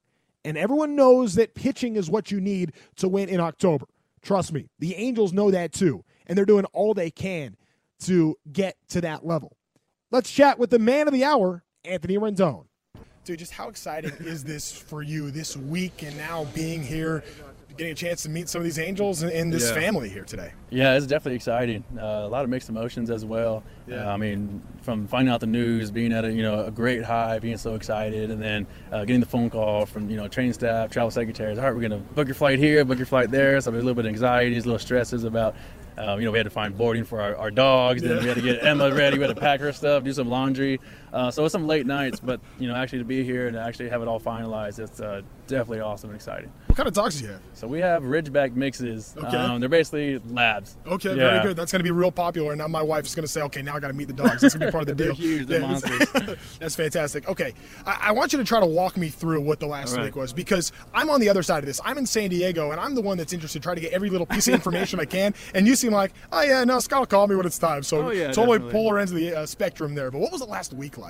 Uh, I, I don't think it was too stressful. I don't think it was too, you know, exciting. I think we try to stay even keel, and uh, we've uh, we've known Scott since 2011, and uh, we've kind of made it a point of what our values are as a family and where we would like to be long term and what we would like to be doing after baseball as well. And so he he always expressed, you know, what was going on in the whole process. You know, where should we direct him and where do we, where do we go if a team does this? Where do we go if a team does that? And so, you know, answered his questions, let him know. We had a sit down meeting early in the off season, this off season, and uh, we kind of got to sit back and just, hey, like, do your thing. This is why we're paying you. Like, you're the agent, you know. Yeah. I'm just here to hit, hit baseballs. and so, like, you know, do your job. I feel like you have our side, and you know, I know that you have our best interest in mind, and um, you got us to a great place this is an organization that just went through a miserable year. They lost 90 games. Last year, 2019, felt like rock bottom in so many ways. Yet, there is this optimism and there is this expectation when you have Mike Trout, who many people believe is the best player in the game. Maybe you disagree. I don't know. I but don't. I, don't, I don't disagree with that. Yeah, but you guys now together, yeah. and, and, the expectation here is to be a playoff team and to win. How much of a sense did you get that from meeting with the Angels and kind of having that idea? Oh, I got a huge sense of that uh, when speaking, or when Scott was telling me about their, their conversation with Arte, and uh, he he, uh, he Scott said that, you know, Arte said like, everybody clear the room. I think I think Arte kind of put it in a nice way, but he's like, everyone get out or whatnot. And uh, I think the fact that he have ownership to have that level, that caliber, wanting you know a certain player, a certain individual to come join their family, that was huge in our sense. And immediately after uh, saying how much he wanted us to come be a part of the sure. family, he said, "Well, look, we know that we still have other gaps to fill in the lineup and other needs." He goes, "We're not going to be done after we just sign after we sign Anthony or whatever, and we're going to continue to push forward and you know and continue to start building you know a great winning team." I'm curious about just you on a personal level because grew up in Houston, married your high school sweetheart. We got a chance to meet Emma on stage today, and she yeah. she stole the show and, and everything that goes along with that. And you talk about wanting to be in Orange County mm. and this being what's best for your family. Just how important is that to you? Uh, because I mean, this is a major decision. Obviously, baseball is, is, a huge part of it, but it's you know in, in many ways it's one of the probably the three or four biggest decisions you'll make in your life. Exactly. So right. So so so what what was the value to that and knowing you wanted to be here in OC? Yeah, I mean, it was a huge value in that. Um, like I said on stage, uh, my family, no, no, disrespect to you know the Nationals, the, the, Angels, or any other baseball you know yeah. people, but my wife's going to be there, my daughter is going to be there when baseball's yeah. over with. You know, no one's going to remember these games that we had. No one's going to remember you know the seventh inning, one out, you know, running on first base. You know, I might, but um, you know they're going to be there no matter what for the next 50, 60, 70 years. And so it was a it was a collaborative decision and an area that we felt that she would love to grow up in, an area that my wife would be comfortable in. And so, I mean, she said yes. So look at that face. You can't say no to her. Yeah, I love it. Hey, if you could spare me, I I was dreaming last night, and I and I was and I was dreaming about Mike Trout 460 on base two years ago, 440 last year, and the guy that's led the National League in doubles the last two seasons. How much of that have you been thinking about you guys together? Man, actually, not to be honest with you, not too much. We've had just so many things going on, uh, trying to figure out flights, and then I mean, we just I mean, figured it out Wednesday that we're going to be here, and nothing was solidified until uh, my physicals were passed, and so we really didn't want to put all our eggs in one basket and get you know too high in our highs sure. in that regard. So we kind of just haven't really completely jumped in yet yeah. because you know you, you, never know what you know uh, the physical therapy team would have found. And they might have said, all right, we not we might need to fix this, we not, might need to fix that, and and we might not be staying here. We didn't know that, so we didn't want to put um, you know a for sure thing on it. But now that it has happened, I think moving forward, then uh, I'll text her out a little yeah. bit more, and then we can have a more conversation. I think those those thoughts might be flowing. Does that make a difference when you're when you're making a decision? Like, did, did Trout have like any part of it? Yeah, definitely. I mean, everyone knows that the type of caliber player he has, no problem, the type of caliber player that he is, and uh, especially with Albert and all those other guys. Albert's you know been in the game for so long. He's a tremendous player. Uh, so with, with Upton, we have Simmons. I mean, we have Goody who's over there now, and I played with Stella or against him in, in minor league ball too. And so, I mean, we have so many great players on his team. So, I mean, there's a lot of thoughts that could be going into it. Anthony Rendon, congratulations. Welcome to the Angels. Welcome your whole family Thank here you. to Southern California, the Angels baseball family. We appreciate it. And looking forward to having many, many more great conversations. Oh, yeah, oh, yeah definitely. I appreciate it. Take care, dude. Thank you so much. So there you go. Anthony Rendon. Welcome, Rendon family, to Southern California. Not just Anthony, but to his wife, Amanda, and daughter, Emma, as well. Welcome, Rendon family, to the Angels family. And I know you guys want to be able to see Anthony Rendon and Mike Trout together in the lineup this year. How great is that going to be? You don't want to miss any of that. So get your red on, support your Angels during every home game in 2020 with Angels season seats. For more information on becoming a season seat holder, call 888 796 HALO. That's 888 796 HALO or visit angels.com slash season seats. That's going to do it for us here on this New Year Megapod. I'm Trent Rush. Thanks to all of you for joining us here on our podcast. In 2020, we're going to have a new podcast coming out every Thursday, uh, getting you through the offseason and ready to go for the start of spring training in Tempe. Pitchers and catchers report on February 11th. It's really not far away at all right now, and we're certainly excited for that. Excited to see what else the Angels are going to do this offseason. So far, been pretty good. From Joe Maddon to Mickey Callaway, obviously Anthony Rendon, bringing in Julio Teheran, Dylan Bundy, a lot of big names already, and maybe the Angels will continue to add to that. Certainly hope that they do, but we'll have to wait and see. Again, my name is Trent Rush. Thanks to Howard Drescher and Alejandro Valenzuela take care of business in the studio for us here on the pod. Derek Taylor as well. Looking forward to chatting with you on our next Angels Recap podcast. Be sure to subscribe as well. We would appreciate that. Some comments, a rating, and a review all helps. Have a great rest of your day, and thanks for joining us right here on the Angels Recap Podcast.